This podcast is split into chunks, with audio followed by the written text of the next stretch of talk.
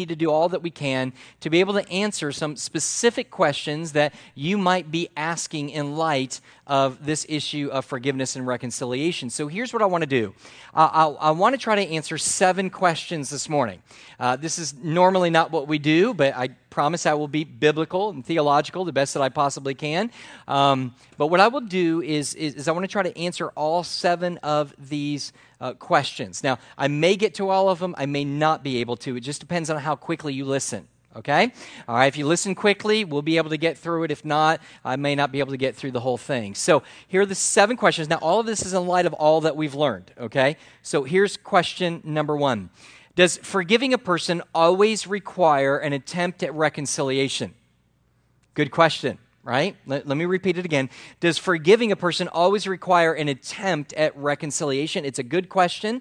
I think it's a, a, a, common question that is often asked. And let me say this it's also an extremely difficult question to be able to answer. Uh, the reason is, is because every situation is different. Relationships are different. Sins are different, right? And so, what I would say is, yes, uh, there are some circumstances which I think the Bible says that we should always seek some type of reconciliation, at least make attempt. There are other relationships where I don't think it's nearly as necessary in those. But uh, I think that you would agree it would be impossible, and I discovered this this week, it would be impossible for me to answer every single question concerning reconciliation that might be that you might be facing this morning. It's impossible because I took Monday, Tuesday, and Wednesday to try to do it, and I couldn't do it right? Every time I thought it ha- I had it licked, uh, one of our, sec- our financial secretary uh, uh, w- would basically ask me another question, and then it would blow up everything that I had written. All right. So here's what I'm going to try to do. I want to try to give you some overall principles to help you to guide you through your particular situation and begin to understand what the word says, and then through the presence of the Holy Spirit, you begin you begin to determine what the answer is for you through God's word and through the power of the Holy Spirit. Now, let me say this before I do that. If you still, after this, don't don't know what the answer is, or, or you've got questions that I don't cover here this morning, I want to seriously, sincerely encourage you to see one of our elders. See one of our elders, go to them. Howard Kloss is here. Uh, we've got uh, Jimmy Black. We've got so many others, Matt Leinbach. All of the elders, they're here to try to help you and to be able to lead you through these issues biblically. And I believe and I have confidence in them to be able to do that. So let me, let me begin here. Let me, let me suggest this that there are two primary passages that we find in the New Testament that deal specifically and, and, and, instruct us on this issue of reconciliation. One is found in Matthew chapter 5, and the other is found in Matthew chapter 15. All right? Matthew chapter 5, beginning in verse 23, says this. So if you are offering your gift at the altar, and therefore, and remember that your brother has something against you, leave your gift there before the altar and what? Go First be reconciled to your brother, then come and offer your gift. So, this is speaking of a scenario in which you remember that you've sinned against another brother, and there's a need of reconciliation there. And he's telling us to what? We've sinned against somebody else, we need to make it right, go. All right. So then we have Matthew chapter 18. This is also about reconciliation, but it's on the opposite, it's from the opposite perspective. In, in, this case, it's about a person who has been sinned against and the steps they need to take to be able to reconcile the situation. Matthew 18, 15 says this He says, If your brother uh, sins against you, go and tell him his fault between you and him alone. All right. So there it is, coming and going, uh, sinning against and being sinned against. What are the principles? Let me give you three of them. First of all, if there is a relationship that you are presently in that is fractured by sin, seek to reconcile with that person. Let me read it again. If there is a relationship that you are presently in that is fractured by sin, seek to reconcile with that person. Now, I know we've got tons of questions. People have asked me, what about relationships that were broken 10, 15, 20, 30 years ago? Well, look, before we begin to go way in the past, let's deal with the present. Okay? Because both of the contexts of Matthew chapter 5 and chapter in Matthew chapter 18 deal with the here and the now. So, when you're thinking through forgiveness and reconciliation, I want you to think about your oikos, the sphere of influence around you, the people that you meet every day, that you talk with, that people that you have a relationship with on a regular basis, whether it be on phone or text or email or within your own home. Think, family, friends, other church members, other believers in Jesus Christ, co workers, if there is a fracture because of sin within one of those relationships, and you immediately know which relationships I'm talking about, the Bible's commanding us to go and to be able to reconcile. Now, there's an important aspect of this, and that is it doesn't matter whether you are at fault or not. That's important. The Bible says, for the believer in Jesus Christ, he, he or she must always seek to be reconciled to everyone as long as it is possible for him to be able to do so. Got that? And we're going to get that, to that just a minute. That means that it doesn't matter whether they've sinned against you or sinned against them. If you've sinned against someone, seek to reconcile. If someone sinned against you, seek to reconcile. Now, that's important because many of us have said this, or at least heard others say this. We've said something like, hey, listen, I'm not the one with the problem. I'm not the one the problem. I'm not the one that did something wrong. If, if he wants to do something, reconcile and talk with me, then he knows where I live, right? And there's this attitude, and uh, to be honest with you, it's just not a godly attitude. It's not a godly attitude. A believer seeks to be reconciled with all people as it is possible for him to be able to do so. Principle number two if there is a fracture, if there is a fractured relationship that distracts you from serving the Lord, then seek reconciliation. This is what's happening re- really in chapter 5. Here's a guy that's just trying to serve the Lord. He's trying to, he's trying to uh, worship God by giving an offering, but his mind is somewhere else. It's not on God at all. His mind, the emphasis there is on the word remembering remembering. It's the idea that you can't get it out of your mind. This kind of this kind of describes and kind of explains some of what we ought to do maybe with the past, right? If there's a relationship in your past that has been fractured and broken, and especially if you're the one the cause of it, that you've sinned against somebody else and you still can't get past it it's still something in your life that, that, that you constantly be reminding of, and there's guilt that's weighing on you, and, and you have regret about what it is that you ultimately did. I believe that if you're not being able to get away from that, you have to trust that it's the Holy Spirit that is leading you to be able to seek some type of reconciliation. So, number one is if it's something in the present, that's been broken by sin, either yours or theirs, seek to reconcile if it's something that's keeping you from moving forward in your relationship with God, in your relationship with other people, guess what? Seek to reconcile. But there's a third principle here. The third principle is this understand that reconciliation may not be possible. Reconciliation may not be possible for three reasons. First of all, there may be a lack of forgiveness extended. Now, I don't know about you, but there have been times that I've desperately sought forgiveness. There are times that I've blown it. Are there times that you've blown it? And, and, you go and the Holy Spirit begins to convict you, and uh, however it might be, your sin is brought to you. And the only thing I want to do, and, and my wife will say this about me, is I cannot stand with relationships being in disorder. Can't stand it. I'm the guy that sits there and says, Hey man, don't let the sun go down on your anger. You got to reconcile. I'm like, right now. It's two in the morning. You may get a phone call from me. All right. We've got to deal with this because I can't, I can't, I can't move on. We, we, these things have got to be settled.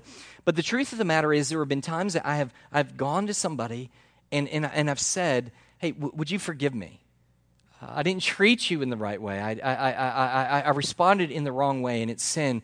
Would you forgive me? And, and I've experienced what it's like to somebody very graciously, very lovingly saying, Brother, oh, I forgive you.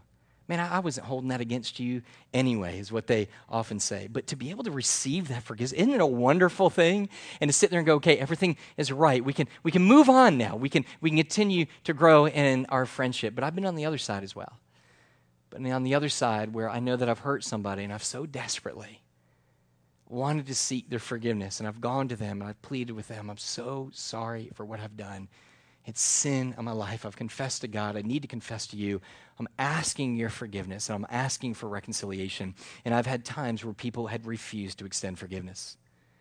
They're angry, they're mad. I understand that. They're like, I'm not going to forgive you. What you did to me is unforgivable, whatever that might be. I'm sorry. It was a parking spot. I didn't really mean to, but, you know, whatever it is. But for whatever reason, they would not extend forgiveness. And when they don't, listen, reconciliation may be impossible because you may be able to forgive somebody, but reconciliation is always this, it always takes two to be able to truly be able to reconcile. And if you're here today, and you've made a mess of things and you've sought reconciliation and forgiveness from somebody and you have and somebody's unwilling to forgive you let me just encourage you with this god has If you've repented and you've gone to Him, let that be sufficient. Let that be enough for you. It may not be possible because there might be a lack of forgiveness extended. Second, there might be a lack of repentance. That lack of repentance. You can't truly reconcile with somebody who is unrepentant. We see this sometimes in, in, in, some marriages where there might be some physical abuse within the marriage of some type. And, and what happens is, is they sit there and we say, listen, you need to forgive your husband for this. Okay, I have, but we need to reconcile. Okay, let's work through reconciliation. But if that, son, if, if that man does not repent and cease from his sinful action against his wife, he refuses to repent and he can't ultimately be reconciled. Does that make sense? So, two things. Sometimes uh, reconciliation may not be possible because of a lack of forgiveness extended, because of a lack of repentance on the part of the offender. Or number three, reconciliation may simply be inappropriate. Reconciliation may simply be inappropriate. In this third case, there are some sins that may be so grievous that reconciliation may not be safe. In the case of, of rape, or abuse of a child, and you know exactly what I mean by that, and either way, physically, physically sexually, whatever it might be, it may be sin, a, a sin that is, that is so severe and so egregious that any type of reconciliation and restoration of that relationship may, at least at the present, be impossible, and it may be unwise for the safety of that individual either for that abused woman or for that abused child or whatever it may be. It may just not be possible. Somebody ha- had objected uh, to, to, me and said, well, listen, if there's not seeking of reconciliation, then there simply is not forgiveness. And I, and, and I would agree, I, I would disagree with that. What I would say is in this particular case, the sin was so grievous the consequence of their sin is them giving any up uh, any right to a continuation of this particular relationship. That is the type of sin that sometimes we commit. Now i will say this. I have known folks who have been abused. You're looking at a man who has been abused in those ways. And i can tell you that in hindsight when that man grows up and if god does something in his life that even then grace covers that and he is willing not only to forgive, but to be able to reconcile those people. That is how good and great and gracious God's love and mercy is. So those are three things. Sorry, I didn't mean to kind of go there, but this is this is just a principle. Romans 12, 18 says this. If possible, so far as it depends on you, live peaceably with all. Live peaceably with all. Seek to reconcile when you can. In the present relationships that you have, if you can't get past something from the past, then go and revisit that fa- past. Try to seek reconciliation, especially if you have not been forgiven or sought forgiveness of an individual. And then sometimes just rest in God's grace and understanding sometimes it's impossible. Is that helpful? Is that helpful? You guys aren't nearly as responsive as the first group. I don't know what's going on. Had an extra hour of sleep. Let's go to the second question. When should I forg- when should I confront another concerning their sin? When should I confront another concerning the sin in their life? L- l- let me say this. Sometimes I would say that there is, I believe that the Bible teaches us and commands us that we should have a general gracious tolerance for each other. Yes? A gracious tolerance towards each other. Why? Because you and I are a little rough around the edges. Would you agree with that? We were saved and we were, we were given eternal life with God for all eternity, not because we won the righteous award, but because of His grace and His mercy that He extended to us. Would you agree with that? And so He's changed us and He's regenerated us. But I don't know about you, but I've got a long way to go. I've got all kinds of nicks and cracks and, and rough edges that God, through the power of His Holy Spirit, is. So if I'm going to be in a relationship with you and you're going to be in a relationship with me and we're with each other, we need to have a certain level of grace that we're continually willing to be able to extend each other. And that means in the Word of God that that means that it is imperative that we don't get bogged down with petty and unintentional sins that might be committed against us. I cannot tell you how important this part is. Some of you, and I say this as your pastor who loves you dearly, you are way too sensitive. Way too sensitive. Listen, not everybody is out to get you. Not everybody hates you. Not everybody has something against you. In fact, I don't know if this makes you f- feel better. They may not even know you exist, all right? You're like, oh no, now that's a whole nother problem, right? But I'm just, I'm just telling you that not everybody is against you, and there just has to be a level of, if we're going to commune at all together, That, that, that, that this, this grace has got to be extended. I think this is what was on the mind of Paul in Ephesians chapter 4, verses 1 through 3. Listen to what he writes. He says, I, therefore, a prisoner for the Lord, urge you to walk in a manner worthy of the calling to which you have been called. Now, notice this part with all humility and gentleness, with patience, bearing with one another in love bearing with one another in love, eager to maintain unity in the spirit of the bond of peace. The word bearing there speaks of a purposeful overlooking of the offenses of other people. This is a very important truth for us. Here's why because there were some people who hold Matthew chapter 5 and Matthew chapter 18, the teachings there of approaching uh, people with sin, and they look at that and they say, This has got to happen with every sin. Every sin in the church. If you see somebody sin, you need to be a sin sniffer and you need to go after it and you need to confront it. Somebody's got to repent. Somebody's got to forgive. Somebody's got to reconcile, right? And so they literally are like the sin police. I mean, every time you say something, they're sitting there going, You just sinned against me. Let's sit down. What, what time do you have? That we can sit down and begin to reconcile and work this out. You sinned against me. God says to come to me. And it's like this, this sense of like ultra spirituality or whatever, when really it's not ultra spirituality, it's immaturity in some cases. And so what you're sitting there and you're just like, man, take a spiritual chill pill, right? You know, just relax just a little bit. And, and, so what the Bible is calling us to do, I think, is the Bible is calling us to, to uh, when the Bible speaks of reconciliation with others, which involves formal confrontation and resolving of a conflict, I don't think it is speaking of every minor infraction. Remember, when the Bible gives us these instructions, He's trying to help us to have peace and to be unified, not to divide. Look, stop and think about it for a minute.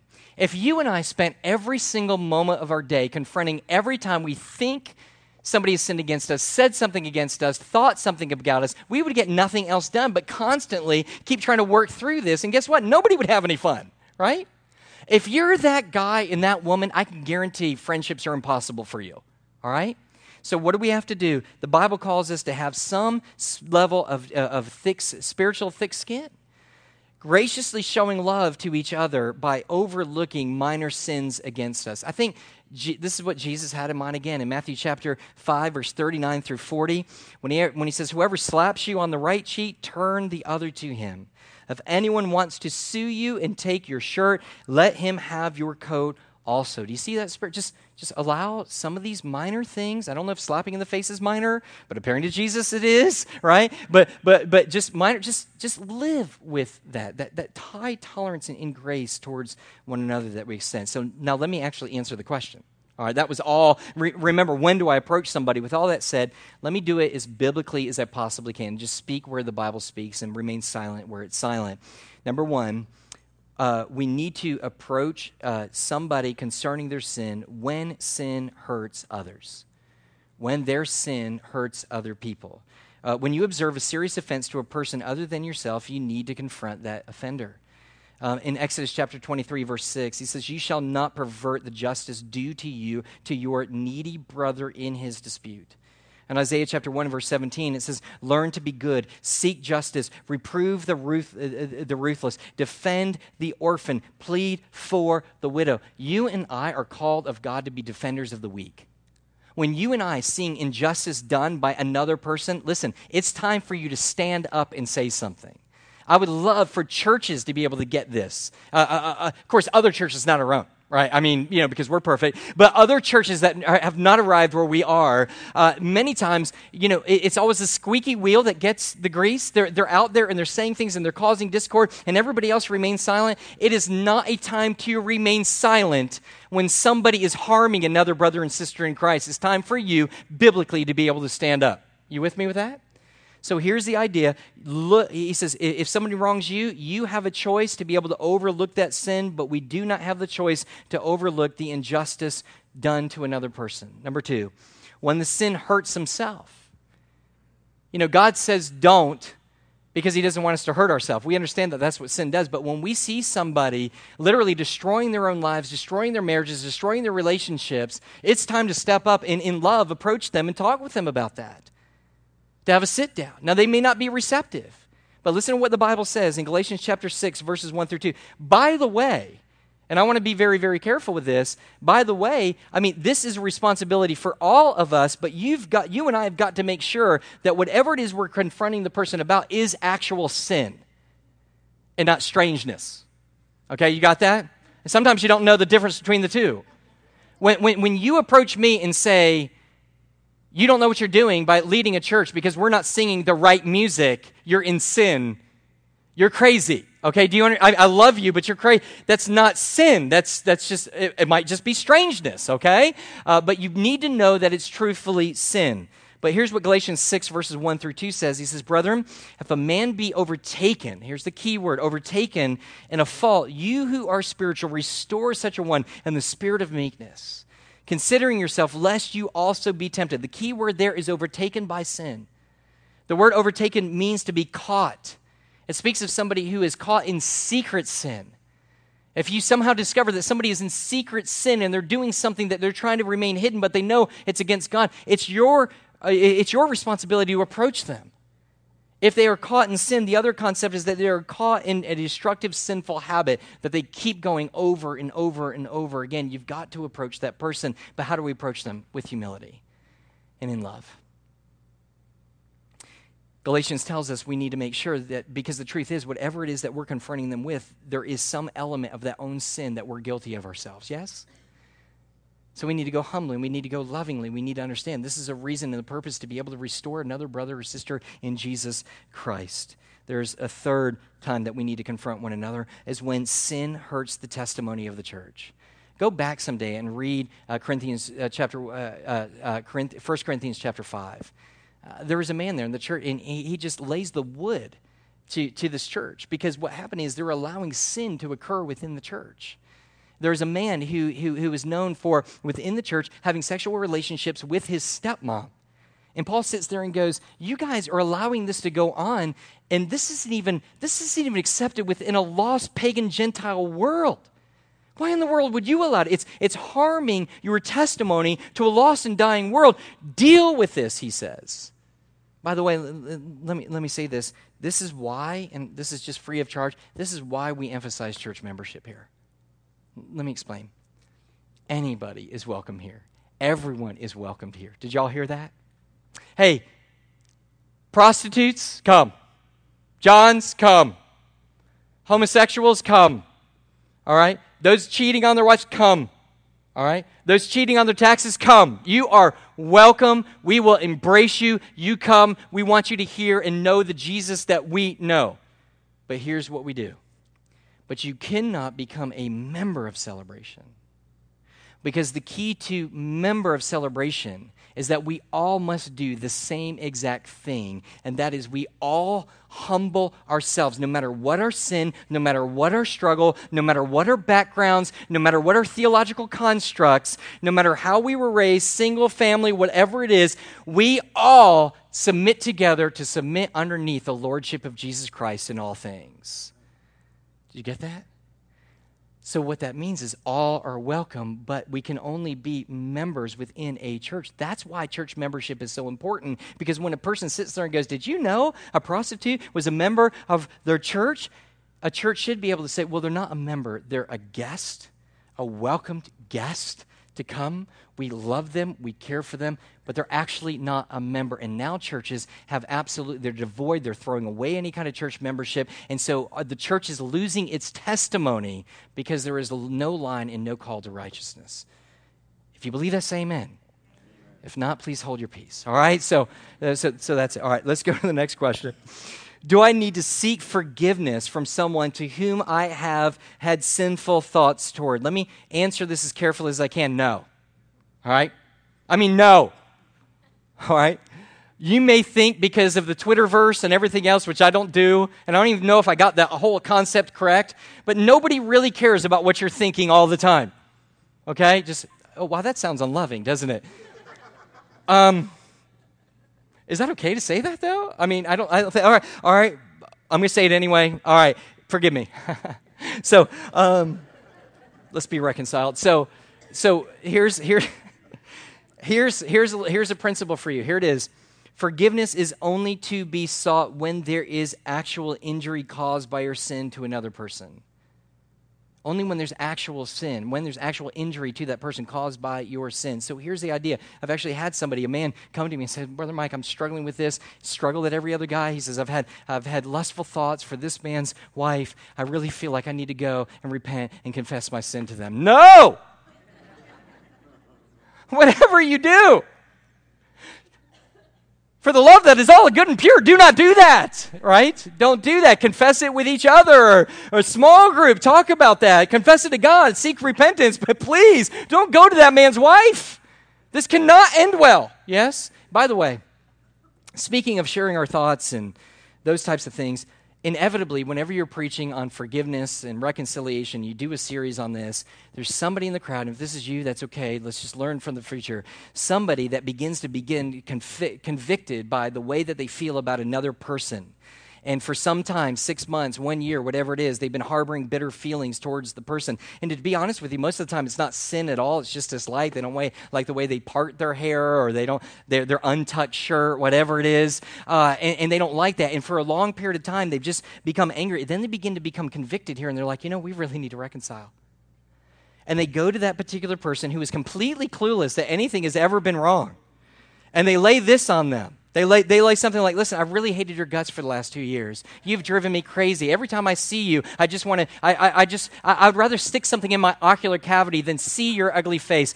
I just need your forgiveness for all of that in the past. That does no, that does no one any good, okay? Now, if you have actually sinned against them in your thoughts, meaning that you need to deal with that between you and God, but you don't need to drag somebody else in to your sin.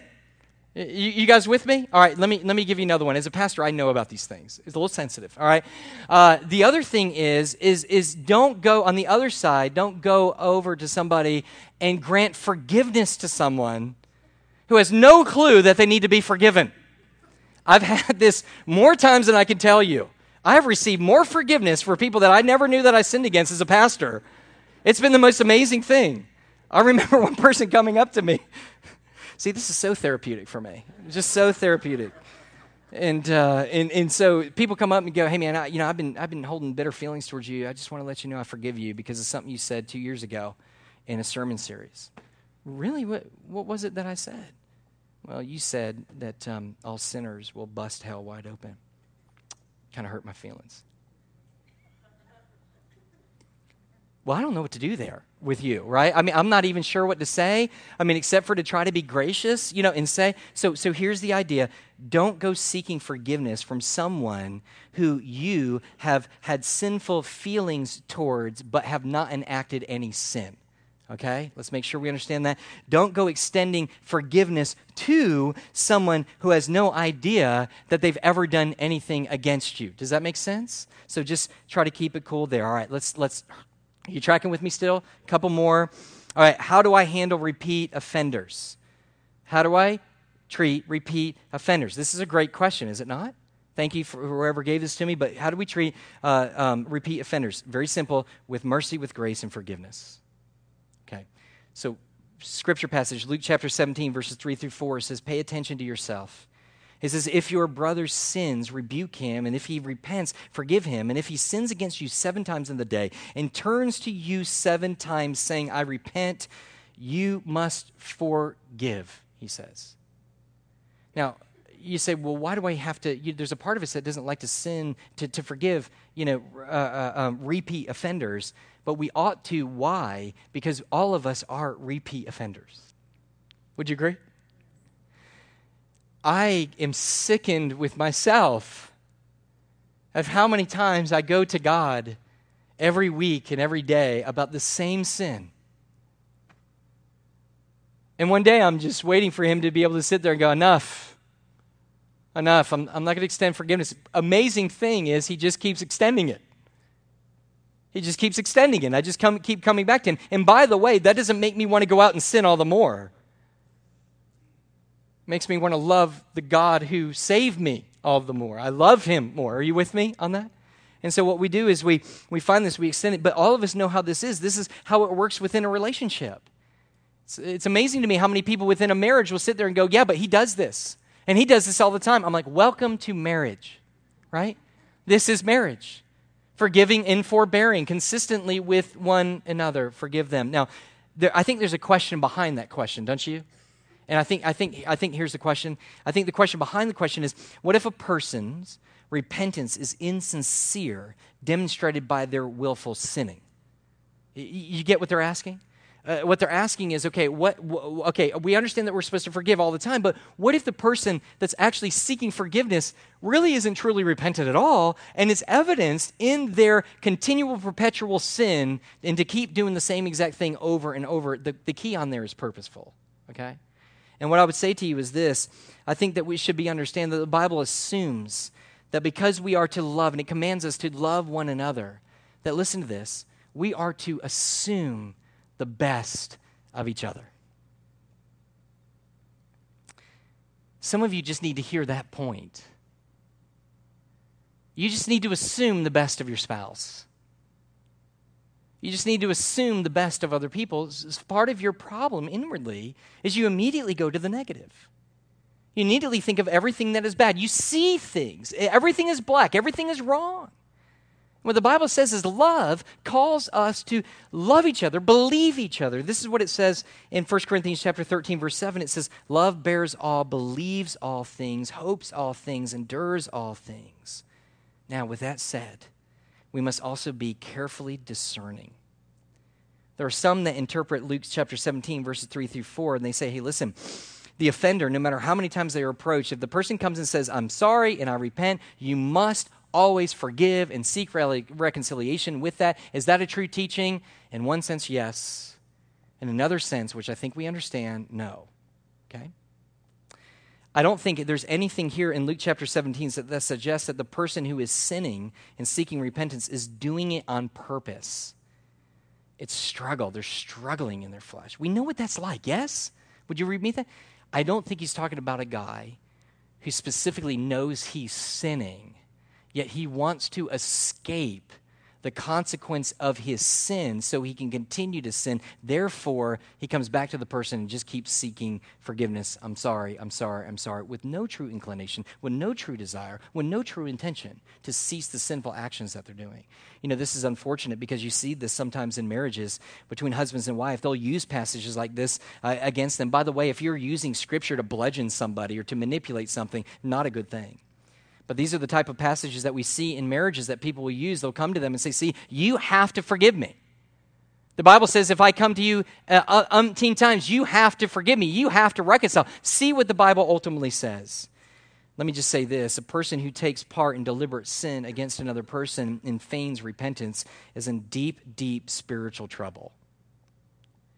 If you're the type of person who sits there and says, I'm going to use scripture to be able to, to for me to eliminate any consequence of sin that I have, I have so that I may continue on sinning then you've probably have as as as first or excuse me as first john 3 says you've never seen god nor do you know god. That's not the heart of a regenerate, believer.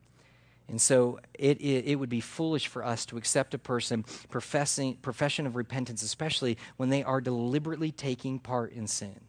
With that said we must always be eager to forgive and reconcile with those that have wronged us unless, unless, and we have to be so careful here, unless there is some very compelling reason to doubt the offender's repentance at all. Next question. I, I need to hurry. Next question. Must a person forget the offense to truly forgive the offense? Must a person uh, uh, uh, must oh, sorry. Must a person forget the offense to truly forgive the offense? Let me answer this very quickly. No. You cannot cause your mind to deliberately forget something. Do you, do you understand that? You, you can't do it. In fact the, the, the more egregious the sin that is committed against you the harder it is for you to be able to get it out of your mind. Would you agree with that? Very difficult for you to be able to get it out of mind. Listen forgiveness is not forgetting the offense in that sense that there's no memory of it and people will come back and they'll say about God, they'll say, but doesn't God even says that He's going to forget all of your sins? Cast as far as the east is the west. They, they, they speak of passages like Hebrews chapter 8, verse 12, where it says, For I will be merciful toward their iniquities, and I will remember their sins no more. And they look at that and they say, See, he says he'll remember them no more. But what is the passage actually saying? The passage is not saying that God has no memory of the event or of the sin itself. How do we know that? Because the Bible teaches that God is omniscient. You can't, which means he knows all things. You can't know all things and be forgetful. That makes sense, right? Okay, so what does it mean when God says that he will remember them no more? It means that he will no longer cause them to mind. In other words, he will never bring those up and hold those up against you. That's what forgiveness is. By the way, that's really the cost of forgiveness that we talked about, isn't it? Is living with the knowledge of how somebody has harmed you, but in grace and mercy, treating them as though they never have. That's the cost. That's consistent with the Christian life of what God has called us to because it's most evident in Jesus Christ and the gospel of going to the cross and dying and bearing the affliction and the wrath of God on our behalf for the sake of forgiveness. It's a picture of the gospel. Here's another question How can I learn to forgive myself? This is the last question. How can I learn to forgive myself? I forget. when are we supposed to be out of this thing? I, okay, anyway, we're, we're, we're, closing, we're closing up here quickly. Um, how can I learn to forgive myself? That's a very common question that I hear people ask. And let me answer that the only way I know how. Let me answer it biblically. I'm going to take everything that the Bible says about you and instructing you to forgive yourself and let me share it with you. All right? Uh, the problem is the Bible says nothing of instructing us to forgive ourselves. It's such a common terminology. It's what we use all the time within our churches and amongst people and Christian people. Hey, I know God's forgiven me. I just need to be able to learn to forgive myself. Nothing in the Bible speaks about forgiving yourself. You say, well, where does this come from? Well, it comes from uh, really a contemporary culture that is all about self esteem. We love to feel good about ourselves, right? And if you don't feel good about yourself, then you know bad things happen. That's when you steal tennis shoes. If you don't feel good about it you have good self-esteem you know. It's, it's like school systems you know a lot of people debate and some school systems have gone away. Let's not give them a grade. A grade's going to classify them you know if they fail you don't want to give them an f. That may give them low self-esteem. What we, you know this is this is true. Out of the top 10 uh, nations in the world academically we rank number 10 right and, uh, and so we're, we're, we're the lowest academically in the top 10 most prosperous nations, the last place, but we're number one in feeling good about ourselves. Isn't that great? So it's kind of like, hey, listen, you, for, you, listen, you failed that miserably, but you're a great guy. You need to be proud. You're the best failure ever, right? I, I, don't even know how, how you contemplate this, but this is the world in which we ultimately live. And so we're not trying to, listen, we don't want a theology that is based by what the world believes and what it teaches. You say, why doesn't the Bible teach anything about us forgiving ourselves? Here's why because it assumes, it assumes that teaching from Genesis to the book of Revelation that the creator of all things, by whom all things were created, through whom all things were created, and for whom all things created, that his ultimate pardon and forgiveness for you would be enough and would be sufficient. That would be enough. Say, well, how do I forget about it? Maybe that's it. Maybe not forgiving myself, but forgetting about it. Keep focusing on the grace and the truth of the gospel and God's ultimate forgiveness and restoration. That will do it sooner or later. You know, there was one more question. I didn't actually have this up here, but there's one more question asked, and I want to use this to kind of wrap this up. The question that somebody, somebody had written me an, an email, and I'm so appreciative of all the emails that I've gotten, but in this one, uh, what they begin to, and, and, I understand their heart, they, they kept writing all these horrible things that had happened to people. One thing after another, horrible, horrific uh, um, sins that had been committed against them. And she says, I just need to know what do I say to these people? Do I say to these people to encourage them to be able to forgive such egregious offenses and sins to them? I didn't know how to respond completely, and I still don't to a certain extent. Because if they're an unbeliever, I can be of no help to them forgiving someone else. I really I have nothing to tell them. So, what I would probably do with that person is lay off their need for forgiveness to forgive others and to begin to introduce to them the gospel so that they begin to get a sense of their need of their own forgiveness. See, when you and I, we got to, Ashley, why don't you come on up? I, I, I think what we've done through this whole thing is, is we've gone through this whole series in five weeks, and we get to the very end of it, and people are saying, I still struggle with forgiveness, and I get it. I want to let you know I do not want for one moment to, for you to think that I am belittling the sin that is against you.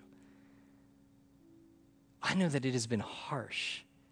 Sin always is. It has been horrible, it has been terrible. But if you refuse to forgive, it's going to cost at least your fellowship with God to be in community with Him. It may be a demonstration, as John says in his epistle, it may be a demonstration that you are not born again. But I think there's something else. I think whenever I have a tendency of not to be as quickly forgiving as I ought to be, it's because of one cause. I have failed to see the depth of my depravity in light of God's mercy, in the height of God's mercy and grace. I fail to see that no matter what sin imaginable that somebody can have against me, it pales in comparison to my guilt and my debt to God. And whatever grace I extend is abysmally pathetic compared to the abundance of grace and mercy that God continues not only to give me in my salvation, but extends to me each and every day that I breathe. You got that? So maybe this morning, maybe what we need is just to sit back and reflect on His forgiveness. Maybe through all of this, maybe you have come and you've said, Listen, I came here, somebody invited me to this series because I want to learn how to forgive my husband or my friend or somebody who's done something wrong with me. Well, look, I'm going to get to the point. You may be unwilling to be able to do it unless you have first received forgiveness unless you've recognized that you are worse off, that you are more guilty than anybody who has ultimately sinned against you before a holy God, and the righteous wrath of God is bearing down on you for a day of judgment. And you have to escape that. But God, in His love, even though He's just in His love, sent His only Son to bear the weight of your sin and to pay it. And to pay it. And when you begin to understand that, repent of your sins and accept that as a reality in your life and submit yourself to the Lordship of Jesus Christ, say, Your way, not my way, God forgives you, restores you, makes you a child of His own. It's an amazing thing. Let me end with this verse Colossians chapter 2, beginning verse 13. Paul writes, And you, who were dead in your trespasses and the uncircumcision of, uncircumcision of your flesh, God made alive together with him, having forgiven us all our trespasses by canceling the record of debt that stood against us with its legal demands. This he set aside, nailing it to the cross. Let's pray. Jesus, we love you. We thank you. Thank you for your forgiveness. Thank you for your reconciliation. Help us to take it and to bend it outwards to those who are around us. God, give us wisdom. Give us the heart. In Jesus' name we pray. Amen. Would you stand? Would you stand? We're, Ashley's going to sing. I want you to sing. I want you to pray. I want you to do business with God. I'm going to be down here if you want to talk. You want to know more about Christ, want to be here, tell you about that. Just, just respond to what God's doing in your heart at this time, okay?